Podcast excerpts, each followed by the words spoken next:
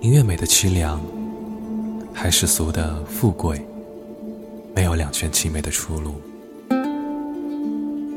迷信美的人不一定迷信，可惜命运这回事可大可小，信者不一定就是盲目的迷，唯物主义者也可以同时是命运主义者。至于我，为一个“美”字，倾家荡产，沉浮于海。